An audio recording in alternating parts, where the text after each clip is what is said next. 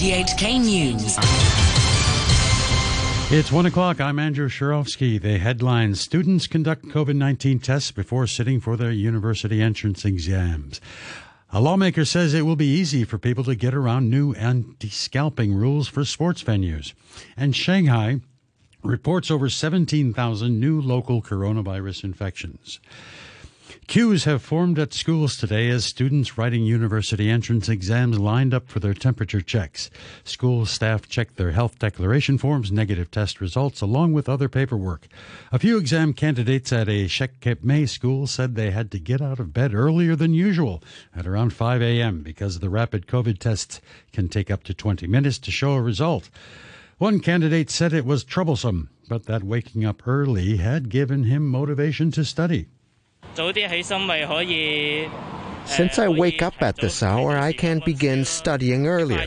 But the result of the rapid test won't come out immediately. You have to wait. It's very troublesome. The worst part is that I have to get tested every day. It's not like you can do it just once. DAB lawmaker Frankie Ngan says the government's anti scalping rules for sports venues may not work and will only push prices higher. From next month, people who book government recreation and sports facilities must be present during the reserved session. Authorities will conduct spot checks, and the person will be banned from booking facilities for 90 days if they breach the rules twice in a month. But Mr. Ngan says it's easy to get around the new measure. Some people will employ someone to book the sports center and stay there and sell the booking to the payer the shortage of the sports center is the main reason why people pay a high price for the booking sports center. The government should follow the uh, sports facility from the secondary school and the community center. Then in a short period, they can increase the sports facility immediately. A green group is appealing to volunteers to help move bags of garbage from Tap Mun, otherwise known as Grass Island. The site near Sai Kung is popular with campers and day trippers. The Environmental Association said some 80 kilograms of trash in garbage bags have been left on the island, apparently by volunteers doing beach cleanups, who were then unable to carry the rubbish to a ref- refuse collection point. Eric Kerng, a project manager with the association, said the government should do more to raise awareness among people not to leave rubbish behind. We have reported to the government department, but sometimes the area is really remote, and so I think we will uh, motivate some volunteers to go to the areas to take away some of the starvation help to protect the environment. Shanghai has reported 11 more COVID related deaths and over 17,000 new local infections as authorities doubled down on their efforts to fight the outbreak by launching a new round of citywide testing. Jimmy Choi reports. The new cases involve 1,931 symptomatic cases and 15,698 asymptomatic ones. That compares with 2,830 symptomatic cases and 16,552 asymptomatic cases the day before. The city's death toll in the latest wave of infections now stands at 36. The commercial hub of 26 million people has remained locked down since early April. On its official WeChat account, the Shanghai government said the battle to attain zero COVID has arrived at a critical stage, adding that the city's epidemic situation is showing a positive trend. It said Shanghai can be reopened in stages when it achieves community zero COVID while continuing to maintain effective control measures. Meanwhile, the National Health Commission reported 2,119 symptomatic cases and 16,383 asymptomatic cases nationwide, with Jilin and Jiangsu provinces among the places seeing new infections. Turning overseas, and President Biden says the United States will send another 800 million US dollars of military assistance to Ukraine, doubling the amount announced last week. He said the nature of the warfare on Ukraine's eastern front meant different equipment was required. President Biden also said the U.S. was also helping other countries deliver assistance to Ukraine. On top of these direct contributions from the United States, we're facilitating the significant flow of weapons and systems to Ukraine from other allies and partners around the world. We won't always be able to advertise everything that our partners are doing to support Ukraine and its fight for freedom, but to modernize Teddy Roosevelt's famous advice, sometimes we will speak softly and carry a large javelin. Meanwhile, President Volodymyr Zelensky has indicated he's pursuing possible diplomatic or military avenues for countering the Russian siege of Mariupol, where only a small pocket of Ukrainian resistance remains. In a virtual address to a World Bank forum, President Zelensky said Ukraine needs 7 billion US dollars a month to make up for losses caused by Russia. He also called for Russia's immediate exclusion from international financial institutions. The president of the World Bank, David Malpass, outlined the financial impact of Russia's assault. The World Bank Group has completed an early assessment of the physical damage. It puts the cost in terms of buildings and infrastructure, the narrow cost at roughly $60 billion. That doesn't include the growing economic costs to Ukraine's economy. And also, of course, the war is still ongoing, so those costs are rising. Florida lawmakers have voted to strip Disney of its governing status in a move widely seen as retaliation for the company's opposition to a new state law limiting discussion of LGBT issues in schools.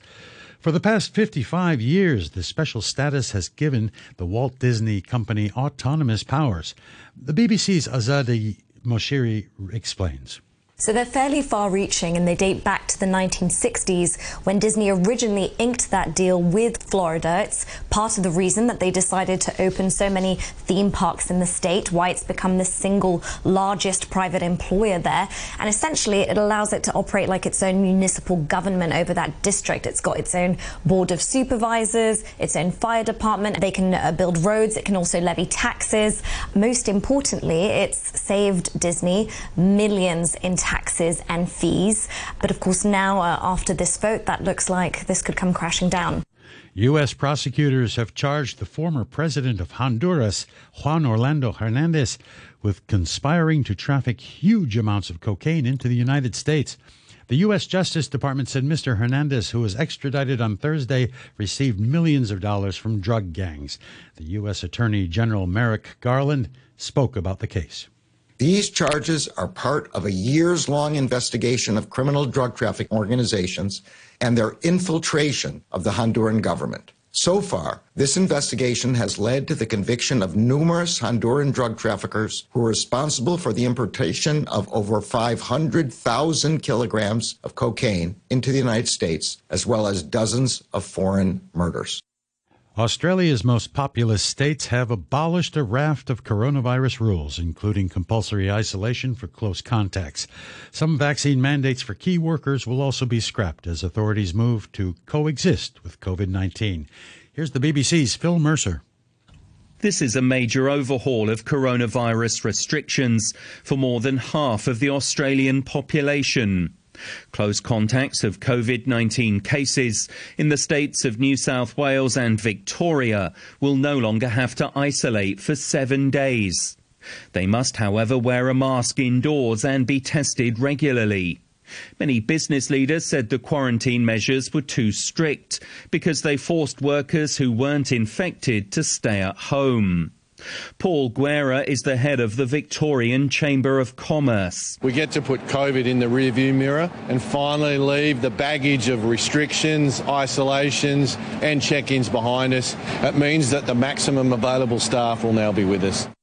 Researchers in Britain say the largest ever analysis of thousands of tumors has unveiled a host of clues about the causes of cancer. Some of their findings suggest there are additional causes of cancer which aren't yet fully understood. More from the BBC's Smitha Mundasad. Most cancers begin when changes to genes make cells in our bodies grow and multiply uncontrollably. In the largest study to date, researchers analysed the complete genetic makeup or whole genome sequences of thousands of tumours from more than 12,000 NHS patients. The data allowed them to detect patterns in the DNA of cancer, so called mutational signatures, that hold key information about how some cancers arise and potentially how better to treat them.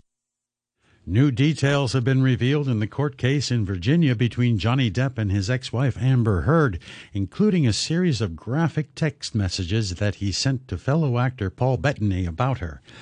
A warning some listeners may find the details that were read out in court disturbing. You text Mr. Bettany, let's burn Amber three exclamation points, right? You see that? I do see that. And at this time, June 11, 2013, Amber is your girlfriend or, or perhaps even your fiance at this point, correct? Uh, yeah. Girlfriend, yeah. for sure. And, and you didn't stop when you said, let's burn Amber. Because the, the next text down, you say, let's drown her before we burn her. The Hollywood actor who denies abusing Miss Heard was also questioned about his drug and alcohol use. One of the dresses used by Judy Garland in The Wizard of Oz is going on show this weekend and is up for sale. The costume is expected to reach more than a million US dollars at auction in Los Angeles next month. Helen Hall is the director of popular culture at Bonham's Auction House. The dress was given to the Catholic University of America in Washington, D.C. in the 1970s. Fast forward to the 1980s, it, it was lost.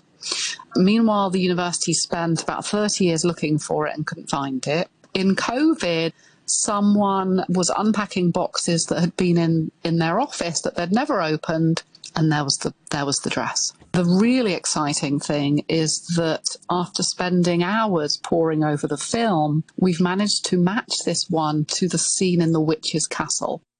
A short time ago, the Hang Seng Index was at 20,587. That's 107 points down on the previous close. Turnover stands at $58 billion. In currencies, the U.S. dollar will buy you 128.44 yen. The euro is standing at 1 U.S. dollar and 8 cents. And the pound is worth 10 Hong Kong dollars and 21 cents. And to sport, Ukraine's highest ranked tennis player, Elina Svitolina, says Russian and Belarusian players who speak out against the attack on her homeland should be allowed to compete at Wimbledon. On, on Wednesday, the All England Club banned players representing Russia and Belarus from competing at this year's tournament, a decision which the ATP and WTA described as unfair. The Russian player Andrei Rublev called it a complete discrimination. Svitolina says players should be allowed to play if they condemn the military action. For now, this was not the, the idea um, to do. Now I want to say that we don't want to ban completely, but we just want them to, to speak up, to say their choice, if they are with the rest of the world or they are with Russian people and the Russian government. So this is this is for me uh, the main point. In football, after weeks of speculation, Manchester United have confirmed the Ajax coach Erik Ten Hag as their next manager. The Dutchman will take over from interim boss Ralph Rangnick at the end of the current season. More from the BBC's Simon Stone. Erik Ten Hag, the Ajax boss, has signed a three-year contract to take over at Manchester United in the summer with the option to extend for a further year. Ten Hag calls it a great honour and he is hugely excited by the challenge ahead, and the challenge is a fairly sizable one. It has to be said on the on the back of a a four 0 defeat by Liverpool and various poor results this season. But Ten Hag has decided to cash in his chips with Ajax and bring his uh, growing reputation to Manchester United. On the pitch, Burnley took a big step towards Premier League survival with a 2 0 win over Southampton at Turf Moor. The Clarets remain in the relegation zone, but they're just one point behind Everton in 17th. The BBC's Ian Dennis has more detail. Burnley have given themselves hope after a crucial victory, back-to-back home wins for the first time since December 2020. Romeu squandered two free headers for Southampton, but other than that, Burnley were brilliant. Roberts with a beauty, a curling goal after 12 minutes, and then a Collins header before half-time. In between, Fraser Forster made a string of outstanding saves, while in the second half, Tarkowski went close, and Burnley had a third goal ruled out for offside after VAR. Burnley played with a greater freedom, more expansive, and backed by a raucous crowd, have moved to within touching distance of Everton. Indeed, by the time the Merseyside derby kicks off on Sunday, Burnley could be out of the relegation zone with a win against Wolves. In Spain, Barcelona returned to second in La Liga with a 1 0 win away at the Real Sociedad. Gabon striker Pierre Emerick Aubameyang scored the only goal of the game. Sevilla recovered from their 3 2 defeat against the league leaders Real Madrid at the weekend with a 3 2 win of their own away at struggling Levante. And to the weather forecast, it will be hot with sunny intervals with one or two showers, cloudy with coastal mist tonight, the outlook sunny periods, and a bit of rain in the next few days. Right now it's 26 degrees Celsius with relative humidity 79%, And that's the news from RTHK.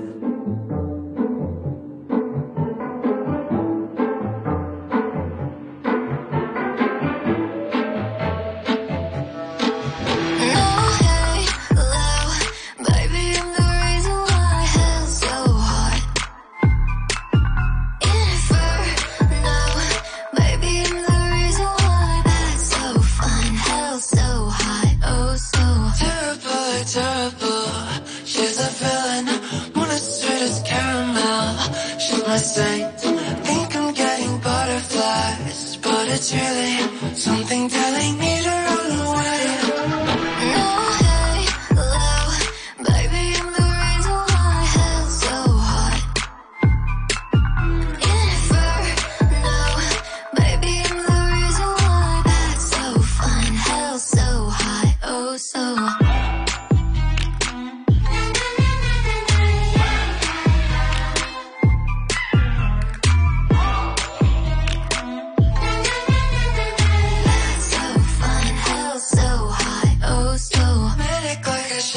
fire, the ceiling.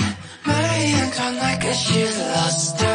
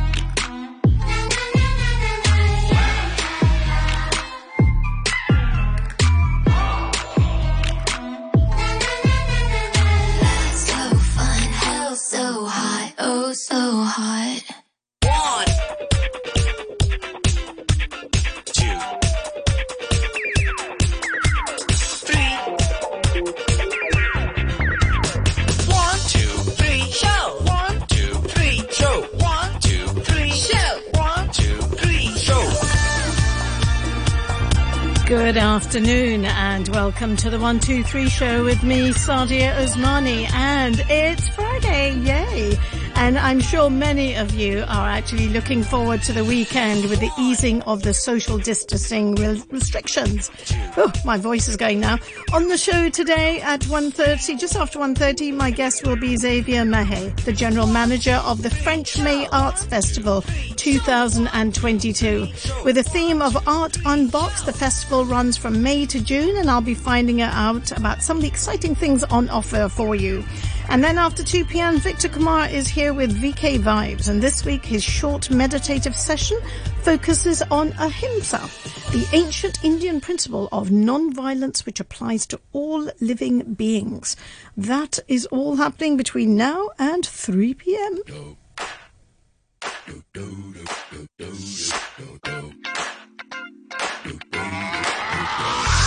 This is that ice cold Michelle fight for that for them hood girls, them